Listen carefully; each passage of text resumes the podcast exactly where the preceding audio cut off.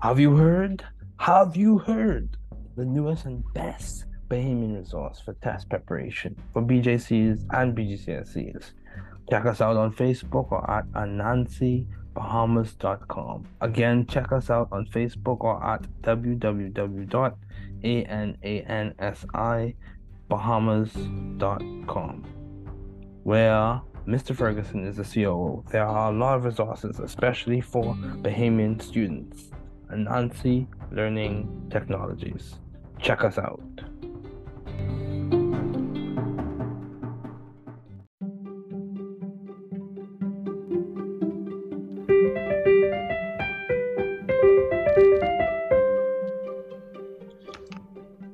Welcome to the New Chemist. We're glad you're listening. Feel free to download this podcast on Spotify and Google Podcasts. Here on The New Chemist, we discuss chemistry, which simply put is the science of change, as well as careers, community, research, and COVID 19.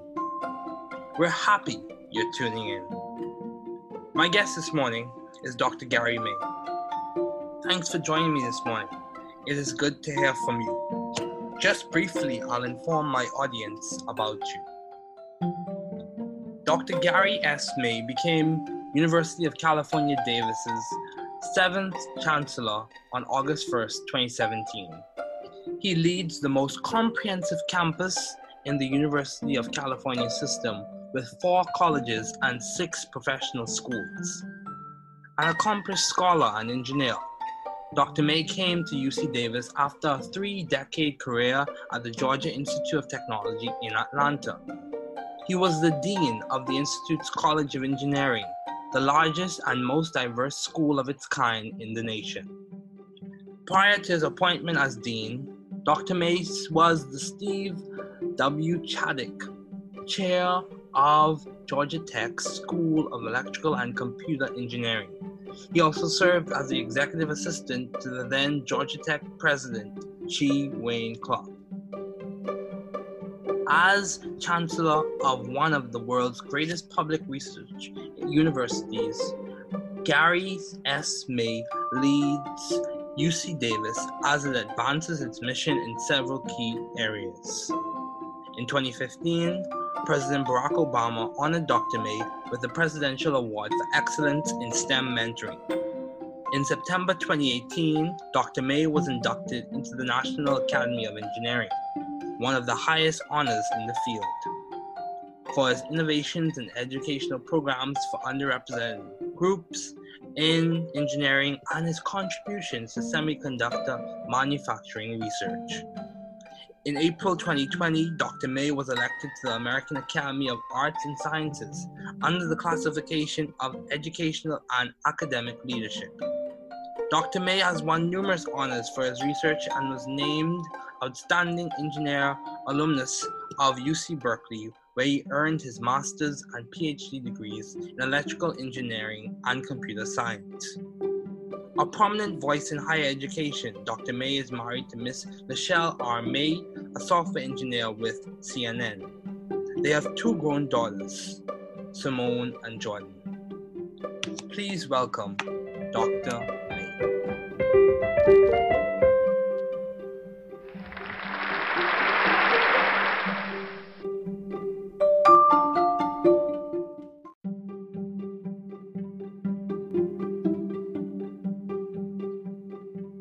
Afternoon, Dr. May. Thank you again for joining us on The New Chemist. Let's get started.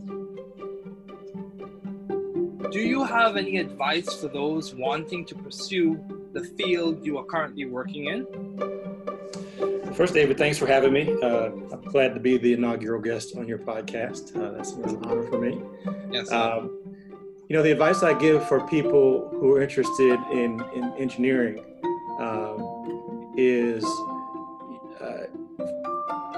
have to find um, the part of the field, the discipline um, that you're passionate about.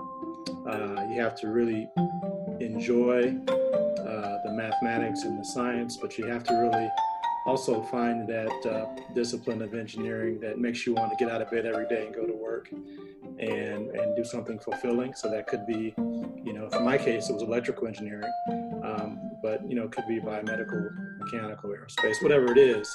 Something that uh, you know uh, tugs at your fascination and makes you curious and makes you want to solve problems. Okay, yeah, that's that's very good. Um, so, what has been some of the most beneficial advice you have received to date? Well, I've gotten much advice over my life and my career. I think you know, starting with my parents, who uh, you know, the the old advice was uh, go do that homework, boy. Uh, and then uh, we kind of progressed from there to uh, you know, my dad used to tell me how important it was to, to have your own things, uh, to be independent, to have your own opinions, to make up your own mind, and to be consistent with your with your views. Um, over the course of my career, I've gotten good advice about what uh, uh, jobs were good jobs, what jobs were not as attractive, you know, how to stay successful, um, you know, um, what uh, networks were important to be a part of. Um, you know, in, in my, my current career, you know, I've had mentors that have guided me in how to be, you know, statesman-like, you know, how to uh, be a better um, public speaker.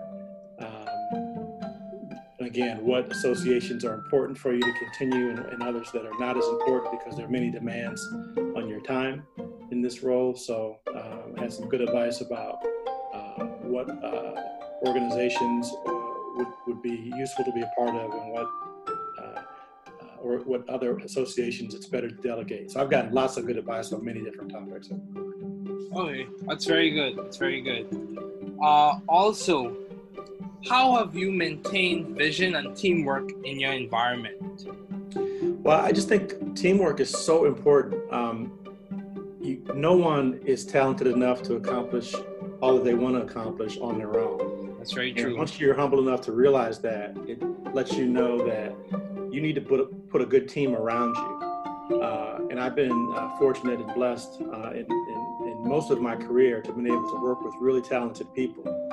Um, and the other important part of that is to let those people do their jobs and let them be self-actualized and successful on their own and don't feel like you have to uh, micromanage them or be involved in every single decision or every aspect of every decision.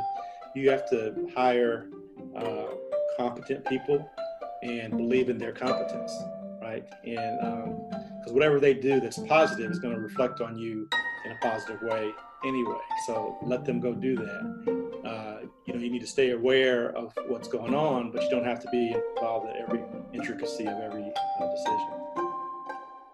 Yeah, I agree. I agree. So, Dr. May, it's quite uh, plain and clear that you have been successful as a pioneer in the field. So, how have you been so successful? What has complemented the most to your success? You know, David, I, I always say there's three aspects of anyone's success. Okay. One is, you know, obviously some talent. You have to have some innate ability. The other is um, you have to um, work hard. You have to have a work ethic. You have to try to uh, use that ability to accomplish something. And then the third aspect um, is the one that's the least out of least uh, in your control. Is, is, you could call it luck. You could call it, you know, uh, uh serendipity, you could call it being blessed, but being in the right place at the right time is also a big part. And that's the part that a lot of really successful people don't want to admit because uh, no one likes to say, I got here because I'm lucky, right? uh, but uh, the truth is, you know, you could get hit by a bus, right, the next day. Uh, uh, so there is some uh, aspect of your success that really you had no responsibility for. And you have to be humble enough to admit that. That's true. Humility is very important. Um, so, amidst all of your responsibilities and accomplishments, how do you maintain a balanced life? Well, I think uh, uh, it kind of goes back to my upbringing and, and trying to be uh, grounded. Um, but I'd have to say, you know, a big part of my uh, balance and well-roundedness is my family. Um, you know, my wife is a strong support system for me and, and, my kids and my extended family, my mom and my, my sister and others. Um, and family is a really important part of my life. And I try to make sure that um, I keep uh, uh, those folks that are supporting me happy and supported as well. And I always say that you know in a career, um, you're juggling a lot of balls, uh, and some of those balls are rubber, and if you drop it, it'll bounce back up. Uh, some of those balls are glass, and if you drop it, it'll break. Uh, so um, you have to make sure that you're taking care of the, the, important balls, if you will, uh, that, that are helping to support you and help you be well rounded. Okay, so make sure you have your priorities straight. Um, so, in terms of your ideas and uh, policies, what have been some of your most effective and impactful ideas to date? Well, you know, I, would have to let others judge how effective or impactful my ideas are. That's like true. Some, of things, That's some true. things I'm proud of, I can talk about. I mean, in my my research career, um, early on, we made some really fundamental uh, contributions to uh, how integrated circuits are manufactured and, and the use of AI in, in those processes, uh, which uh, garnered a lot of uh, positive attention for me early in my career. Um, and uh, sort of in parallel with my uh, research, I've also always been interested in um, broadening participation in STEM fields uh, for, for uh, underrepresented students.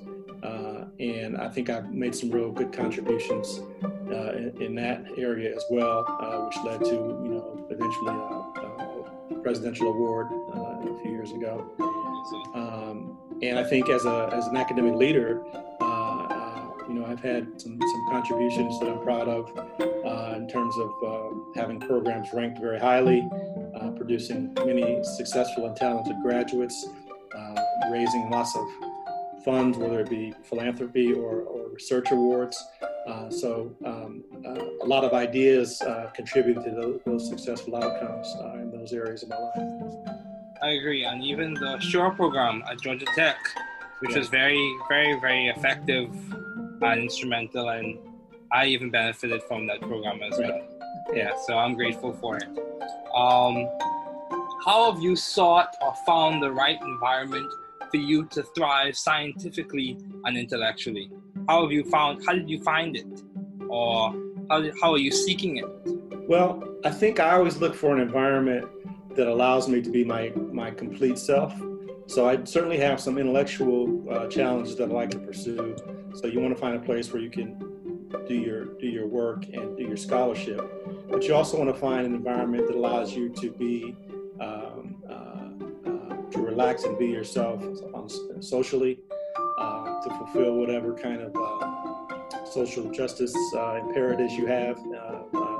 so allows you to, to work on things you think are, are the right thing to do and allows you to be your own sort of uh, uh, authentic self, right? And so I, I, thrive in environments where I don't feel like I have to um, pretend to be other than what I am.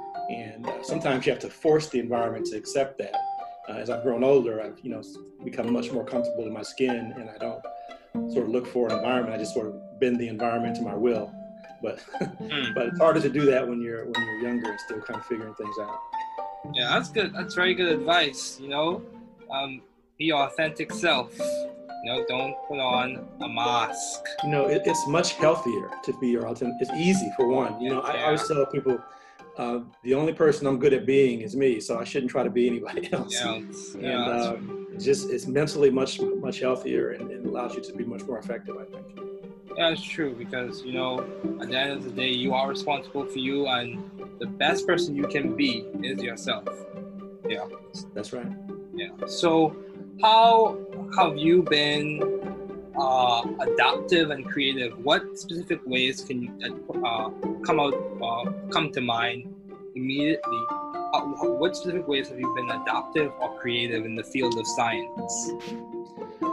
Um, well, I think um, what I like to do is look for uh, analogies. And what I mean by that is um, if I see something in the natural world, um, I try to adapt that to something that I'm working on scientifically. So uh, I mentioned the, the AI, the semiconductor manufacturing work that we did. You know, I, I was kind of fascinated early in my career with uh, neural networks and how the brain works and all those sorts of things. And I tried to see if there are ways that you could use uh, some of those uh, approaches in how uh, uh, manufacturing could be done more efficiently. Uh, and had some success with that. So, so I think the, the overall broader uh, answer to the question is my creativity, I think, is stimulated by sort of observing my environment and uh, drawing con- uh, connections between what I observe in the environment and, and uh, uh, what I'm working on at the moment. So, and then also listening to people, listening to smart people, reading smart people's work, and, and trying to, to, to figure out um, uh, if I could use what other people have already uh, figured out. That's very that's very good, very good. Um, also, Dean also Chancellor May. Um, another question I have is how do you maintain view of the bigger picture in your career and in your life in general? When you've encountered challenges or obstacles, yeah. or how do you maintain view of the bigger picture? Well, uh, part of it is going back to the, the, the, humility that I mentioned earlier. Just you know, you're uh, I'm a spiritual person. Um, I, I, I, do um, uh, pray and, and, and, uh, and, go to church and those sorts of things. And what it does is gives me some sense of um, things that are greater than myself.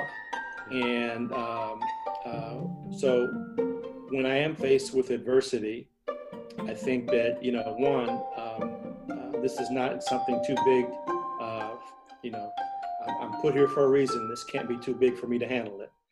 And two, um, uh, adversity builds your character. Uh, you, you, know, everyone's going to face it. You got to learn from it.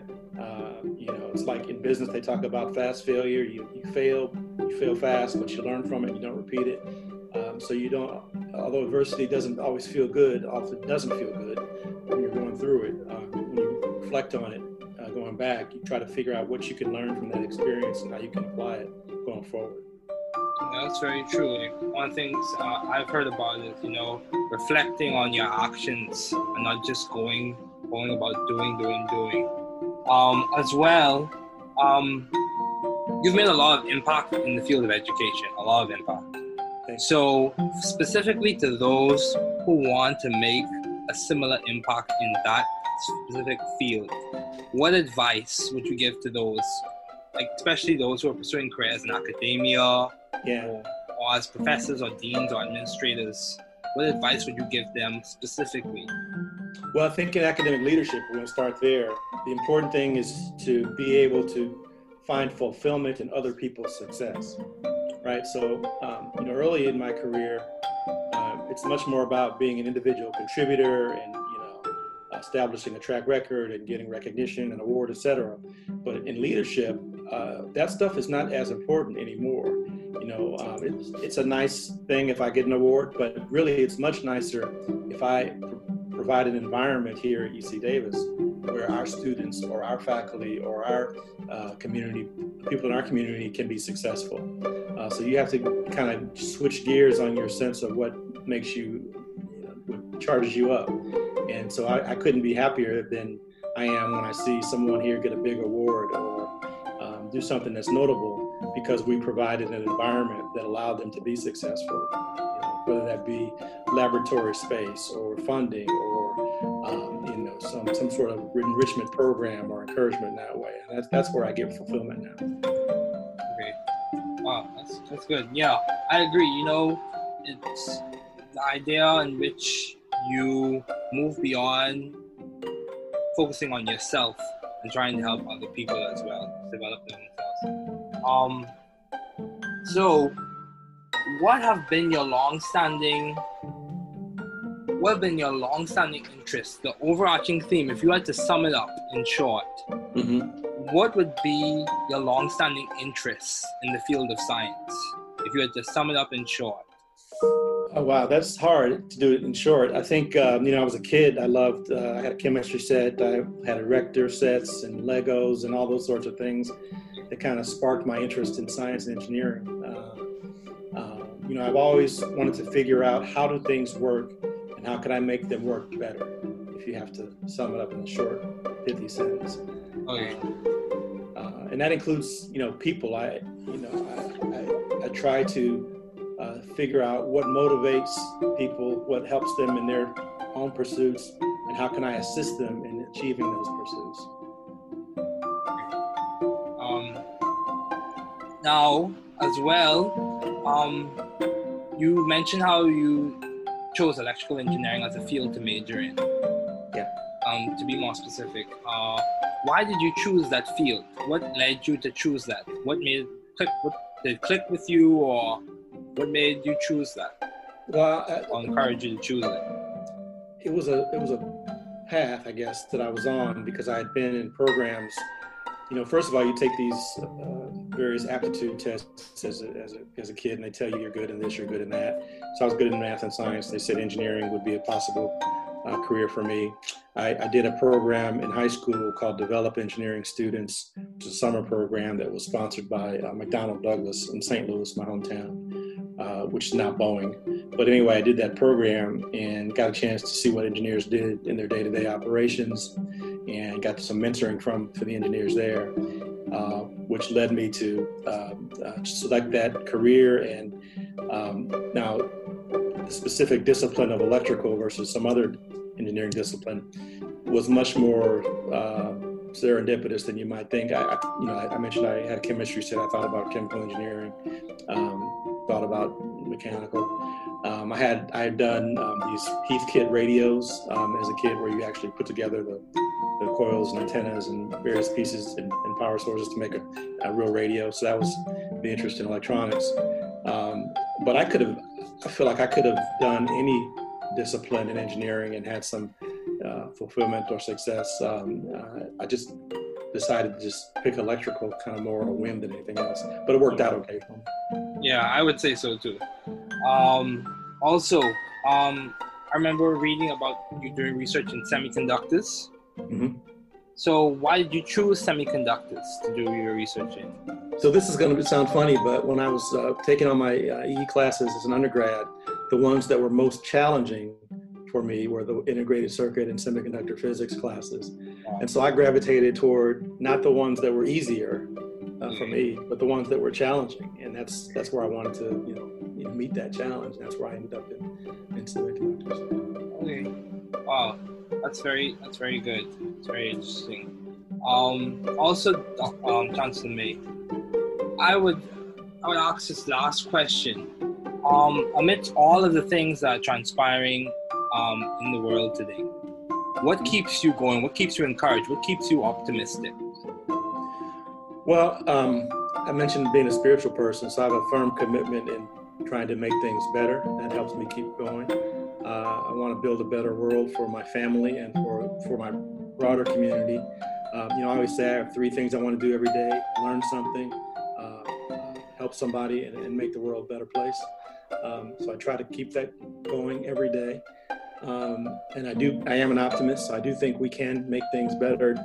Days, you know, times like this, it's hard to see that because there's so much uh, negative going on. But I am encouraged by, you know, some of the small things I see. Uh, uh people starting to, you know, really focus on social justice more than I've seen in my lifetime.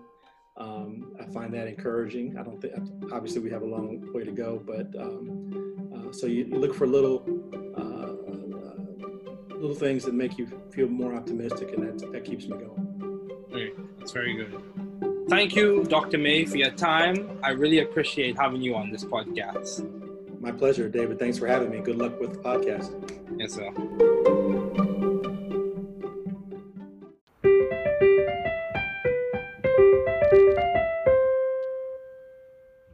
Thanks for listening. We're glad you were able to tune into this podcast. Once again, this is The New Chemist, where we discuss chemistry, which simply put is the science of change, as well as the other sciences, careers, community, research, and COVID 19. Thanks again for listening.